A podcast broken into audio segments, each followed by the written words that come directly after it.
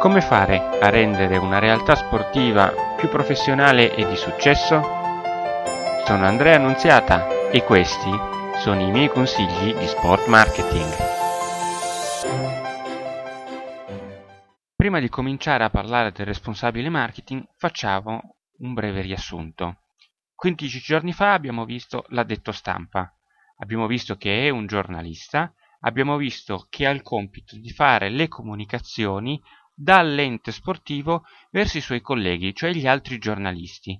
Quindi è responsabile della comunicazione della realtà sportiva nei confronti della stampa. Un gradino più su abbiamo poi il responsabile della comunicazione, che non deve solo o soprattutto fare comunicati nei confronti dei vari eh, stakeholder, quanto piuttosto coordinare e progettare quelle che sono le varie aree della comunicazione all'interno dell'ente sportivo, in modo tale da dare la massima visibilità alla realtà sportiva di cui egli fa parte.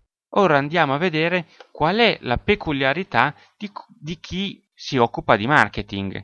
Andando a vedere le definizioni, che sono sempre il modo più semplice per andare a capire le peculiarità delle varie professioni, ci viene detto che il responsabile di marketing coordina e monitora tutte le attività di commercializzazione di un'azienda, in questo caso è un ente sportivo, dalla fase di analisi e progettazione strategica a quelle operative della pianificazione, dell'attuazione e della verifica dei risultati. Ha come funzione principale la definizione degli obiettivi commerciali, vendite, quote di mercato, profitti, fatturato e delle strategie di marketing. Si occupa di definire il prezzo del prodotto e l'eventuale confezione ove esistente. Delle, per noi nel settore sportivo sarà ad esempio la grafica del biglietto, per esempio dell'elaborazione della pubblicità, della pianificazione dei mezzi di comunicazione e delle promozioni vendite. In pratica ha un'attività eh, del tutto simile per alcuni versi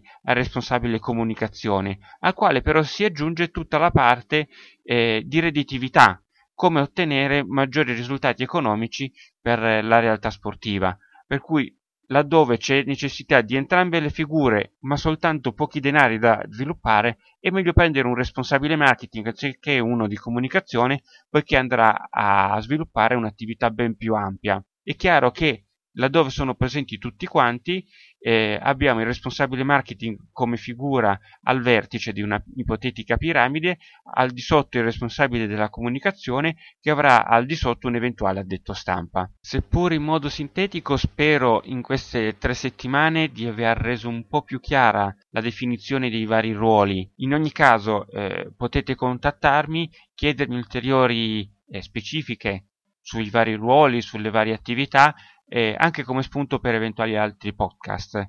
Eh, sono a vostra disposizione e vi aspetto la prossima settimana per eh, il prossimo episodio. Ciao a tutti!